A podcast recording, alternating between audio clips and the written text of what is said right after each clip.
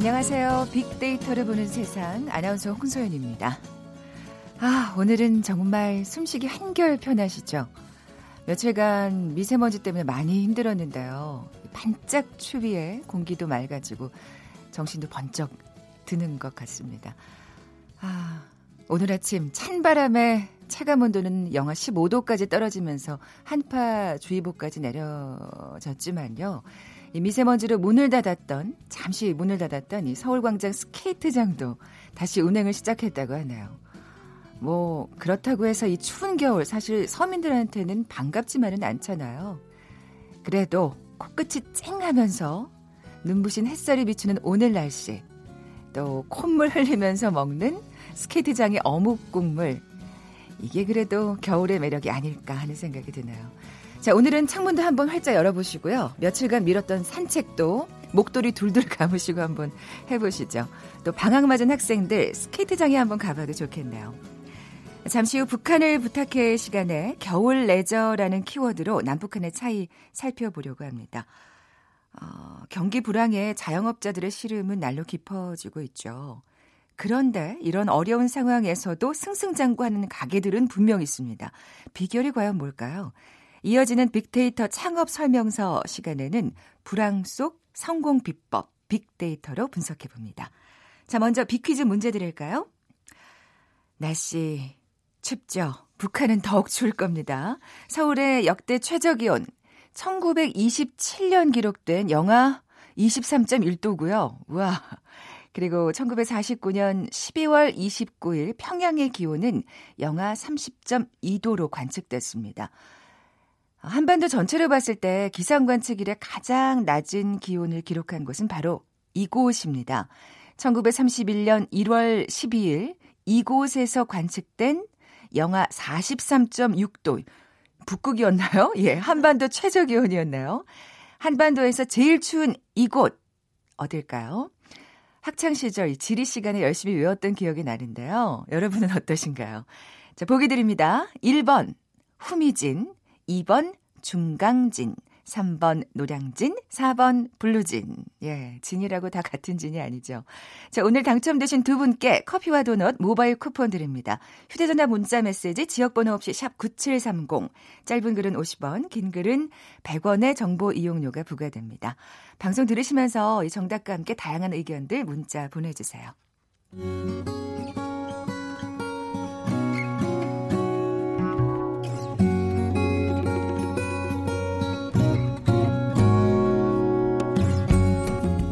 빅데이터야, 북한을 부탁해. 빅데이터야, 북한을 부탁해.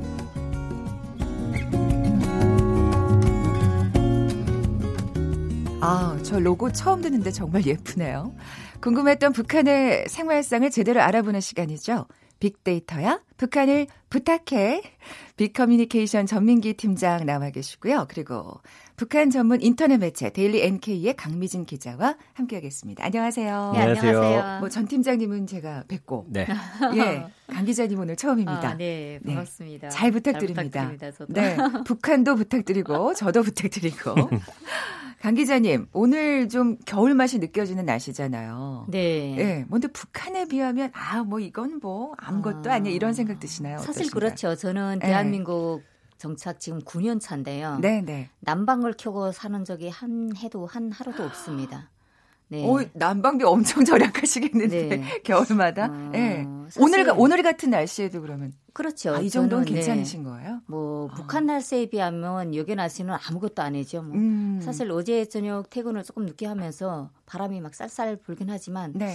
어, 저는 웬간하면 이제 뭐 이렇게 막아는 풍안에 이제 들어가 있지 않고 네, 네. 어, 찬바람을 맞습니다. 북한에 비하면 아무것도 아니죠. 아, 아 이제 좀 겨울답구나. 어제 좀 어, 그렇죠. 그렇게 느끼신.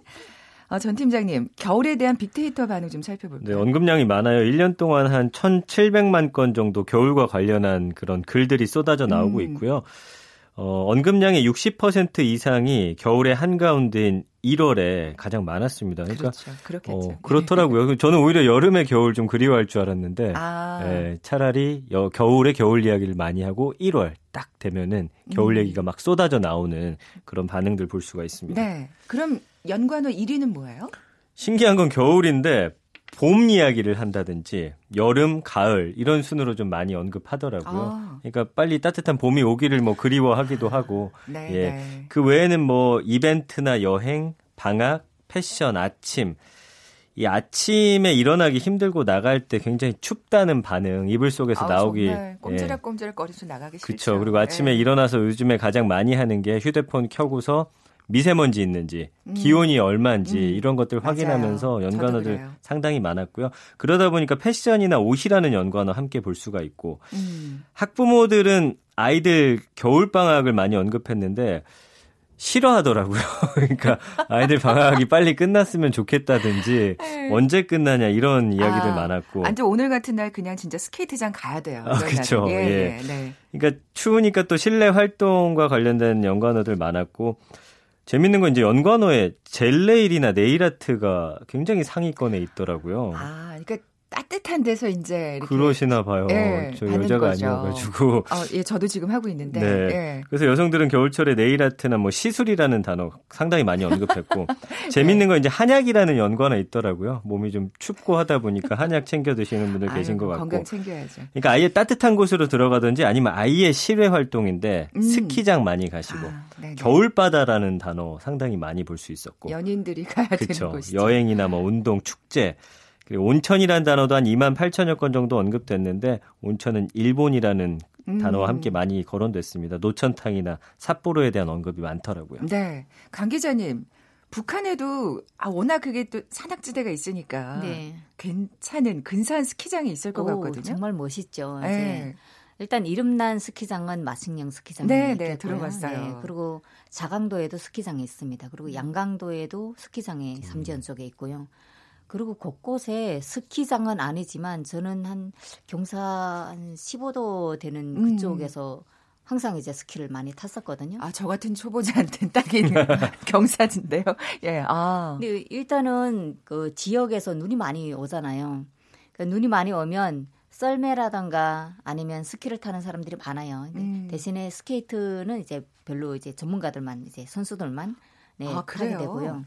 어, 일반 학교들에서 겨울이게 되면 겨울 어, 스포츠 과목으로 스키가 있어요. 그때 겨울 네, 그 스키를 못 하면 아. 어, 안 되거든요. 그러니까 스키 행군을 또 하기도 해요. 스키만 시, 신고 어, 몇백 리를 가죠. 음. 어, 그런 스키 행군이 또 있기 때문에 네네. 어, 스키는 상당히 북한 주민들한테는 이제 몸에 잘 붙는 어, 그런 음. 약간 약간 국민 체육 같은 그렇죠. 네네. 아, 그럼 스케이트장은 없어요? 스케이트장도 많죠. 많은데 음. 어, 일반 주민들은 뭐 별로 스케이트를 타기보다 스키가 네, 네. 네. 음. 아, 일반적이죠. 네. 우리랑은 조금 차이가 있습니다. 네. 예. 전 팀장님, 그러면 겨울철에 가장 많이 언급된 장소는 어딜까요? 그래도 따뜻한 곳들을 많이 찾으시더라고요. 네. 그러니까 이 장소 연관을 보니까 집, 쇼핑몰, 병원, 한의원, 국내 여행지로는 부산, 제주도, 강릉, 속초 이런 순으로 언급량이 많았거든요. 네. 그러니까 상대적으로 따뜻하거나 좀 아니면 아예 바다를 볼 수 있거나 두 음, 가지 음, 하나. 음. 그래서 겨울바다에 대한 언급과 사진이 가장 많았고. 강릉, 속초는 아마 지금 네. 말씀하신 대로 스키 타시는 분들. 그죠? 그럴 수도 네, 있어요. 예. 네. 그리고 해외 같은 경우는 보니까 이제 오사카, 방콕, 후쿠오카, 도쿄, 다낭, 삿포로, 세부, 타이페이, 홍콩, 오키나와. 그러니까 겨울철 항공 수요 를 분석한 데이터인데 뭐 이런 순으로 많이 나왔어요. 그러니까 비행기 티켓 알아보면 제일 비싼 곳들이네요. 예. 근데 일본이 사실은 사계절 상관없이 요즘에 우리 국내 여행객들이 가장 많이 가는 음. 해외 여행지로 빅데이터 상에서는 분석이 됩니다. 아 그렇군요. 네. 아까 온천 얘기 살짝 했는데 강 기자님, 네. 북한에서는 지금 아까 이제 뭐 이한 치안이잖아요 스키 같은 네네, 경우에는. 그렇죠. 좀 따뜻하게 온천 여행 같은 건 안 하나요? 어, 여행이라고 하기보다 이제 네. 북한 주민들한테 아직까지 여행은 좀 사치고요. 어, 온천을 이용하는 주민들이 좀 많죠. 음. 그러니까 북한은 온천만 해도 한 60여 곳이 와. 있거든요. 우리 통일되면 일본 갈 필요 없겠어요. 아, 네. 저도 어. 이제 그 온천을 여러 번 활용을 했었는데 정말 저도 지금 피부가 좋다는 얘기 살짝 듣는데요. 아, 네, 맞습니다, 강 네. 기자님. 정말 청취자분들께 아, 보여드릴 수가 네. 없어서 안타깝네. 아, 저, 네. 저도 안타깝습니다. 근데 그 온천에 제가 14살부터 해마다 한 7년간을 갔었던 오. 적이 있어요. 아, 네, 네. 근데 그거는 이제 특별한 사람이 가는 게 아니라 그쪽에 친척이 좀 계셨고 음. 어, 병원에서 이제 교환 병력서를 해가지고 피부병이 있다 뭐 이런 그 가짜 이제 진단서를 병력서를 떼주면 음. 그게 이제 열차에서도 증명서가 되고 해당 그 온천에 가서 그걸 들이밀면 어, 온천욕을 할 수 있게끔 시간을 정해주거든요. 음, 그래서 하루에 두 시간씩 하고 오는데 일주일간 거기 묵어서 이제 매일 하고 오는데 정말 좋거든요. 근데 음. 온천 요양뿐만 아니라 뭐 곳곳에 이제 있는데 백두산에도 온천이 있거든요. 음, 그러니까 저는 아, 어, 대학 1학년 때 에, 한번 온천에 한번 가봤었는데 방학 때 갔었거든요. 백두산 주변에 온천 가신 거예요? 네, 백두산 아. 주변에 백두산 그 천지에 올라가게 되면 장군봉이 이렇게 깎아지는 와. 이제 절벽이 장군봉이라고 있어요. 네네. 그 장군봉 밑에 그 물이 있거든. 따뜻한 진짜 온천이네요, 온천이. 그 가고 싶다. 정말 따끈따끈한 네. 온천. 김이 와. 막 물물 나오고 손을 이렇게 살짝 댄 것도 이제 뜨겁거든요. 와. 어, 그건 진짜 진짜, 온천이 정말 많아요. 가보고 싶네요. 네. 예, 예. 아마 북한 주민들도 곳곳에 그리고 양강도 내곡에 보천군에 있는 내곡에도 온천이 있거든요. 음. 곳곳에 온천들이 좀 많아요. 아, 그건 정말 음. 부럽습니다. 그, 그, 예. 궁금한 거 하나 있는데 네. 물 속에 그냥 들어가나 아니면 목욕탕 같은 게 있나요, 우리나라? 있어요. 아. 그 개인탕은 저는 활용을 못 해봤고요. 아, 네, 네. 대중탕하고 아. 가족탕이 있어요. 아. 그러면 대중탕은 한 20여 명 정도가 들어가게 되는데요.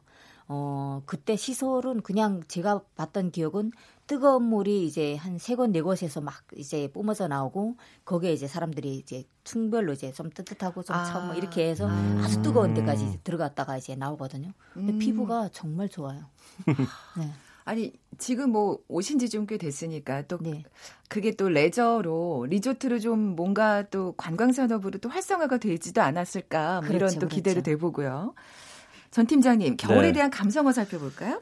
그러니까 겨울과 관련해서 이제 형용사나 동사로 표현을 할 때 긍부정 비율을 봤더니 45.6 대 23.9로 어, 긍정 반, 반응이 많긴 합니다만 어, 그러네요. 근데 계절 중에서는 이제 긍정 감성이 꼴찌였어요. 봄이 53.1 대 16.1, 여름이 51.6 대 22.3, 가을이 57.6 대 14.2. 그러니까 빅데이터 상에서의 어떤 반응들만 봤을 때는 가을, 봄, 여름, 겨울 이런 순으로 국민들이 음. 가장 많이 저 좋아했고 정말 공감돼요. 좀 추워서 싫어요. 그래서 긍정 감성어 보면 좋다, 예쁘다, 사랑, 행복인데 부정 감성 압도적 1위가 이제 춥다였어요. 네, 그러니까 사실은 분들이 많으신 예, 거죠. 그러니까 다른 이유가 아니라 춥기 때문에 겨울에 대해서 조금 안 좋게 표현을 해서 그렇지 음. 사실 다른 반응들은 비슷합니다. 그래서 네.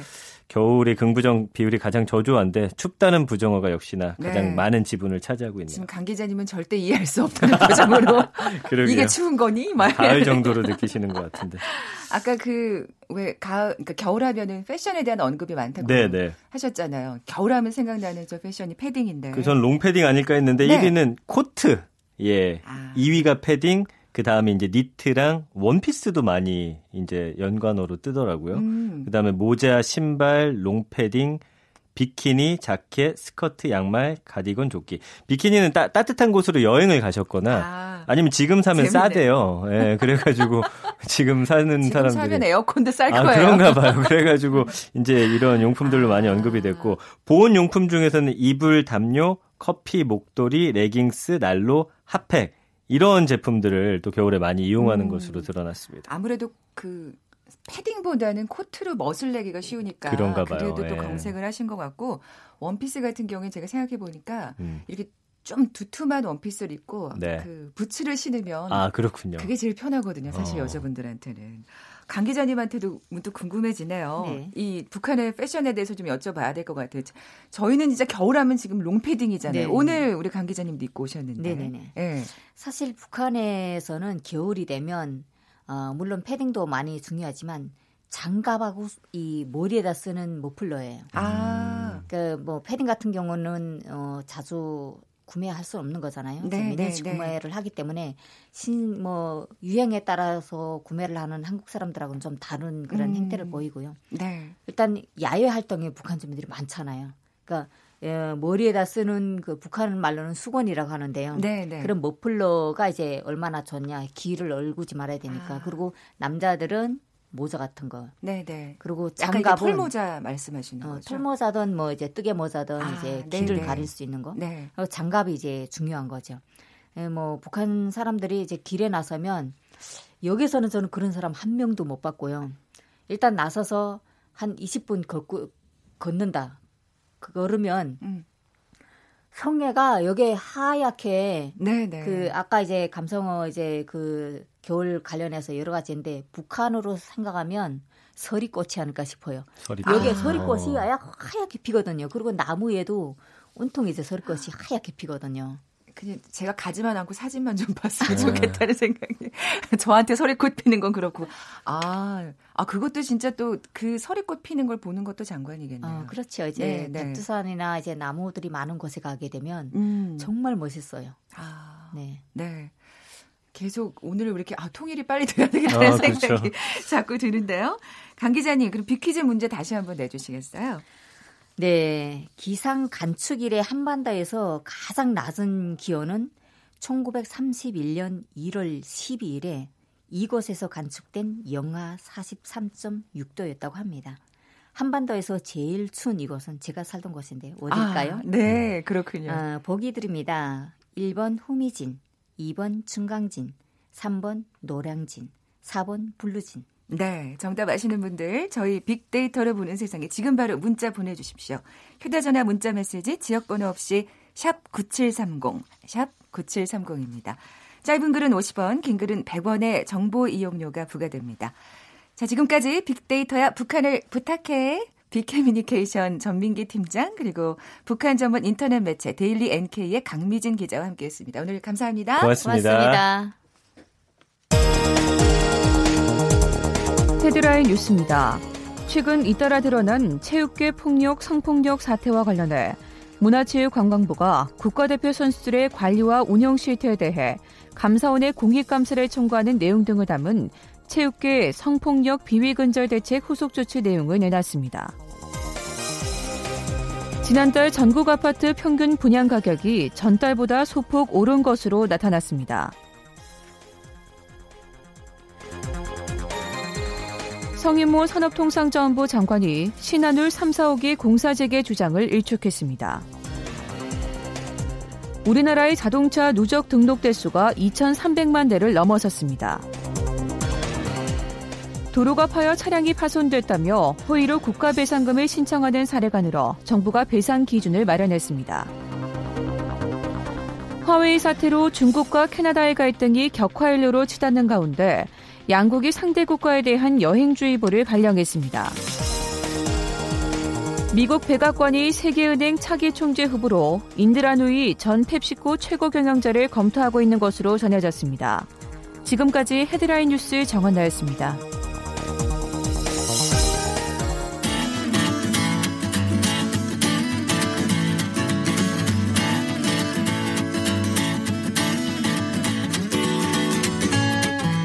빅데이터에서 발견한 신의 한 수. KBS 일라디오 빅데이터로 보는 세상. 빅데이터 창업 설명서.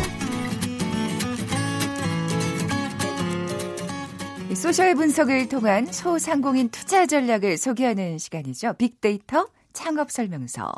창업 컨설턴트 창업피아의 이홍구 대표 나와 계십니다. 안녕하세요. 안녕하세요. 반갑습니다. 네, 오늘 첫 만남이네요. 그러니까. 설렙니다. 오늘 정말 부탁해라는 말을 정말 많이 하게 되는데 잘 부탁드립니다. 그 제가 오늘 어, 네. 음, 첫 방송이잖아요. 저와 네, 같이. 네. 그래서 홍세연 아나운서의 삼행시를 제가 깜짝 준비해 왔어요. 운을 띄워주세요. 저희 그 사전에 없던 거를. 아, 네. 네. 그 사고는 아니겠죠. 아, 그럼요. 사고는. 네. 그럼요. 홍. 홍세현 아나운서와 함께 소 소상공인 모두가 성공할 수 있도록 연 열심히 해보겠습니다. 아, 아 죄송합니다. 열, 열이군요. 자, 자, 이 썰렁한 분위기를 자, 좀 바꾸는 의미에서 네. 진짜 오늘 아이템 네. 좋습니다. 네네네. 네, 귀가 네. 솔깃해지는 주제예요. 불황에도 성장하는 가게의 성공 비법. 맞습니다. 와. 사실 시간이 그렇게 많지 않아서 네네. 오늘 제가 준비한 걸 다 할 수는 없을 것 같은데 어, 일단 음, 제가 빅데이터로 자영업에 관한 제가 그 시장을 잠깐만 제가 빅데이터 준비를 해봤습니다. 아, 별로 좋진 않을 것 같아서. 어, 그러니까요. 예. 오늘 사실 날씨 굉장히 추운데 약간 썰렁한 그런 분위기가 반영이 되는 것 같아요. 일단 빅데이터로 저희가 자, 자영업에 관한 키워드로 한번 제가 분석을 해봤는데 아, 1위가 치솟다. 라는 단어가 있었어요. 그러니까 뭐, 어, 임대료, 아. 뭐 인건비, 뭐, 그에 따른 재료비, 뭐 이런 것들이, 네. 그 영업 이익이 치솟아야 되는. 아 맞습니다, 네. 맞습니다. 그런 바람을 담아서 맞습니다. 치솟다. 그리고 2위가 골목 시장. 요즘엔 요런 뭐 그 또 방송에서 좀 핫하잖아요. 네, 네. 3위가 임금, 4위가 최저임금, 5위가 돈, 또 7위에 임대료, 8위에 가게, 9위에 알바, 10위에 기사. 이래서 대부분의 반응들은 약간 좀 부정적인 단어가 많았는데 그러네요. 음, 저희 방송 듣고 좀 성공의 비법을 좀 음, 챙겼으면 좋겠습니다. 아, 오늘 정말 그 중요한 팁을 주시게 되는데요. 일곱 가지 비법을 알려주신다고. 네, 네, 네. 네네. 음, 일단 첫 번째를 제가 말씀드리면요. 네. 어, 이게 좀 어려울 수도 있을 텐데, 우리가 성공하는 가게들을 보면 대부분 메뉴가 한 가지 아니면 두 가지예요. 집중을 하는 거죠. 맞습니다. 그래서 네. 대부분 이제 장사가 좀 안 되는 가게들이 이제 메뉴가 좀 많거든요. 그래서 귀가 또 얇기도 해요. 그러니까는 어떤 분들은 어, 차, 뭐 김치찌개가 없으니까 김치찌개를 또 시키신 어, 만들어 달라고 하는 분도 있고 어떤 분들은 뭐 된장찌개를 먹고 싶어서 된장찌개를 만들어 달라고 하는 사람들이 있는데 이렇게 이제 귀가 얇거나 초심을 잃으면 안 되거든요. 그래서 아, 장사가 잘 되는 가게들은 역시나 한 가지 메뉴에 집중을 하는 곳들이 많아서 음. 어, 여러 가지 욕심을 내지 말고 한 가지 메뉴에만 좀 집중하는 것이 좀 어, 바람직하다. 그래서 첫 번째를 한 가지 메뉴에 집중하라라는 제가 음. 말씀을 좀 드리고 싶어요. 그래요. 뭐 이렇게 아, 왜 음식점에 이제 예로 드셨잖아요. 네. 그럼 뭐 그래. 우리 한국인은 김치찌개지. 아니 된장찌개는 뭐 이런 식으로 뭐 하나씩 하나씩 늘다 보면 네. 한도 끝도 없을 것 그러니까. 장사가 좀안 네, 되는 곳들의 특징이 거의 이제 메뉴가 많은 거고요. 음. 제가 뭐 요즘엔 사실은 조금 자주 가지는 못하는데 저쪽에 그 청와대 근처에 가면 제가 일전에 방송에서 한번 했었는데 음 삼계탕 네. 하나로 굉장히 잘 되는 집이 있어요. 그 집에 아마 하루에 아마 거의 한 천만 원 정도 가까이 매출이 아. 올라가지 않을까 한 달이 아니고 네, 네, 네, 그래서 네. 거기는 삼계탕 하나만 가지고도 사실 만 오천 원인데도 불구하고 굉장히 잘 되는 집들이 있거든요. 이렇게 한 가지만 가지고도 충분히 집중하면 성공할 수 있어요. 어, 음. 15,000원이면 사실 싼 가격은 아닌데 네. 그만큼 이제 그 뭔가 이 품질로 승부를 보는 거겠죠? 맞습니다. 네, 그러니까 네. 제가 이제 우스갯소리도 굉장히 많이 하는데요.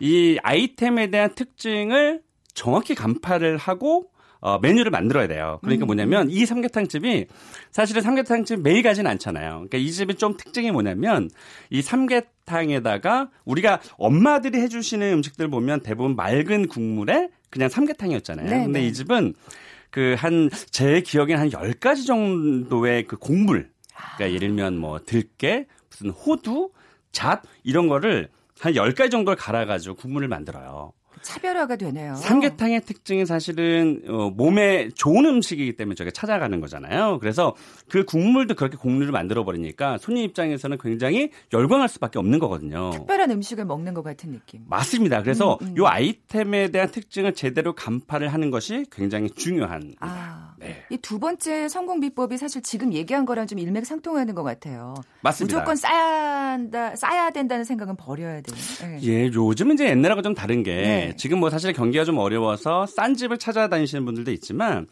음, 요즘에는 그 진짜 뭐 좋은 음식이라든지 아니면 좋은 옷 같은 거 살 때는 어, 돈을 무지하게 모아놨다가 맞아요. 한 방에 그냥 쏘는 경우가 되게 많거든요. 그쵸, 그냥 주머니 돈을 탈탈 털죠. 맞습니다. 그래서 예. 음, 이게 사실은 요즘에 좀 불경기라고 해서 제가 좀 주의 당부를 좀 드리고 싶은 게 뭐냐면 무한리필집이 요즘에 많이 생겼잖아요. 네, 네, 네. 이게 경기가 조금 좋아지면 무한리필집이라든지 저가 전문점들이 다시 또 안 되거든요. 음, 어, 그래서 음, 조금 자존심을 갖고 약간 고가의 가격이라고 하더라도 어, 상품과 품질과 어떤 재료에 음, 음. 굉장히 많은 어, 신경을 많이 쓰시면 음, 좀 비싸더라도 구매하는 습관이 좀 있기 때문에 네, 네. 어, 싼 것만 가지고는 너무 승부하지 말아라. 오히려 역으로 약간 어, 비싸 그거 아세요? 음, 저도 사실 아직 못 가봤는데 어, 강남 쪽에 가면 10만 원 정도의 무한리필집이 있는데 그 바닷가재 그런 전문점이 아, 있어요. 네, 네. 어, 그 완전 인산인해를 이루고 있다고 해요. 아. 어, 그래서 너무 싼 것만 고집하지 말고 오히려 네, 역으로 네, 네. 비싼 제품으로 승부를 해서 어, 성공을 거둘 수도 있으니까 그런 네. 전략도 한번 저희가 생각해 볼 필요도 그러니까요. 같아요. 무한리필집이라고 다 잘 되는 것도 아니더라고요. 맞습니다. 세 번째는요? 자, 세 번째는 역시 가격 대비 만족도인데요. 음, 그 대박 사장님들의 특징이 뭐냐면 일단 고객과의 소통이 잘 돼요. 제가 시간이 없어서 사실은 제 얘기를 좀 안 할까 했는데 제가 한, 어, 한 20년 전에 옛날에 그 책 대여점이 잘 될 때가 있었어요. 네 네. 제가 부업으로 그걸 했었거든요. 저는 이제 야간에만 갔었는데 손님들의 이름을 다 기억을 했어요. 제가 공부를 잘하는 스타일이 아닌데요. 먹고 살아야 되니까 손님들의 이름을 진짜로 다 기억을 해놨어요. 왜냐하면 컴퓨터에 네네. 회원 가입을 해야 되니까. 그래서 이 손님들이 자기의 이름을 불러주고 아는 척을 해주니까 자기 친구들을 데리고 와요. 약간 으쓱하는 느낌이 좀 있거든요. 단골이 된 느낌이랄까요? 맞습니다. 네, 네, 그래서 네. 어, 장사하시는 분들이 일단 손님이 들어오면 어, 본인이 봤을 때는 저 사람이 두 번째, 세 번째 오는데도 불구하고 아는 척을 잘 안 해요. 그럼 사실 손님 입장에서 조금 섭섭한 감이 있거든요. 음, 그래서 음. 고객과의 이름을 기억하지는 못해도 음, 고객에게 좀 커뮤니케이션이 좀잘 되는 그런 가게들이 대박적인 특징이었어요. 음, 그게 또 서비스업의 특징이라는 생각이 드네요. 맞습니다. 네 번째는요? 어, 직원을 내부 고객으로 생각하라는 거예요. 아. 음, 대부분 직원, 사실은, 음, 대부분의 이제 대박집들을 보면, 어, 손님으로 갔을 때 직원들의, 어, 직원들이 웃느냐, 안 웃느냐, 안 웃느냐 잘 보거든요. 네네. 대부분 잘 되는 가게들은 직원들이 환한 미소로 받아줘요. 근데 그게 그냥 나오는 게 아니라 네. 사실은 준비하기 전에 영업이 준비하기 전에 사장님이 우리 직원들에게 굉장히 어, 친절하고 네, 네. 또뭐 사실 보너스는 주지 못하더라도 내부 고객으로 생각하고 굉장히 친절하거든요. 이제 음, 이런 음. 것들이 고객에게 그대로 전달이 되기 때문에 어, 직원을 내부 고객으로 생각해서 커뮤니케이션을 잘해야 된다라는 말씀을 좀 드리고 싶어요. 네. 아니 뭐 장사가 잘 되면 저절로 웃을 수도 있겠지만 맞아요. 사장님이 또 직원을 가족으로 생각할 때 더 신나게 맞아요. 일할 수 있는 거잖아요. 남 같지 음, 않고 억지로 일하는 게 아니라. 장사 안 되는 집의 특징이 네. 사실은 직원이 금방 떠날 거라고 생각을 하고 아, 그 직원에게 잘 대하지 못하고 소홀하게 되는 경우가 있어요. 그럼 네, 오히려 네. 직원이 빨리 또 떠날 생각을 하거든요. 그래서 장사 잘하는 분의 그 특징 중에 하나, 한- 제가 그 성공 사례를 말씀드리면 이분은 5년 정도 직원으로 일을 하면 같이 지분을 투자를 해서 아. 또 하나의 직영점을 만들어요. 그런 어떤 동기부여가 되는군요. 맞습니다. 그래서 5년 정도 이상 근무를 하게끔 만들면 오히려 주인의식이 생기거든요. 이렇게 네. 좀 어, 직원들과의 커- 커뮤니케이션이 굉장히 중요하다라는 음. 얘기죠. 아우 신나게 듣다 보니까 지금 세 가지가 남았는데 시간이 부족하네요. 다섯 번째 빨리 소개해 주시죠. 네. 어, 요즘에 사실 불황이잖아요. 그래서 네. 인건비도 좀 절약, 절약을 하고 또 책임감을 느끼게 할 수 있도록 가족들이 좀 뛰어들면 훨씬 더 유리합니다. 그래서 아. 요즘 같은 때는 가족들이 좀 뛰어들었으면 좋겠다라는 제가 말씀도 좀 드립니다. 아까 그 임금 치솟는 다는 얘기를 하셨는데. 뭐 어쩔 수 없으니까. 네, 네. 네. 그리고 여섯 번째는요? 예, 여섯 번째는 뭐 잘 아실 거예요. 뭐, 어, 자, 어, 맛있는 집 찾을 때는 우리가 SNS 활용 많이 하잖아요. 그래서 네. 뭐, 우리가 알고 있는 그런 음. SNS 도구들을 충분히 활용을 해서 어, 이게 좀 이슈가 되려면 어, 음식도 굉장히 푸짐하게 일부러 푸짐하게 만들어서 사진을 찍고 어, SNS로 날려줘야 되거든요. 그래서 음, 음. 손님 손님들이 사실은 공짜 영업맨이 되는 거죠. 그래서 SNS를 충분히 활용을 해야 어, 성공할 수 있는 길이 조금 속도가 좀 더 빨라지죠. 아, 맞아요. 저도 우선은 맛집 검색을 해보고 가니까. 요즘 거의 100%라고 다 봐야 되겠죠. 그렇죠. 네네. 예. 자, 마지막 궁금해집니다. 어, 예전에는 뭐 유동인구가 많고 뭐 대로변이면 굉장히 좋아했는데 그, 어, 사실은 임대료가 굉장히 많이 치솟았기 때문에 어, 그렇게 되면 재료비에다가 들어가야 될 어, 돈들을 사실 임대료로 지불해 버리기 때문에 상품이나 어, 어떤 음식을 따지면 품질이 굉장히 저하가 돼요. 그게 또 악순환이 되는 거죠. 말씀드린 여섯 예. 번째 그 성공의 SNS가 있었잖아요. 그래서 네. 후미진 곳으로 들어가서 SNS로 좋은 품질로 하게 아. 되면 어, 수익률이 훨씬 더 높아지는 거죠. 네, 그래서 네. B급지를 선택을 하라는 것도 음. 저희가 마지막 일곱 번째의 네, 팁이라고 네. 볼수 있습니다. 그것도 전략이 될수 네. 있겠네요. 네.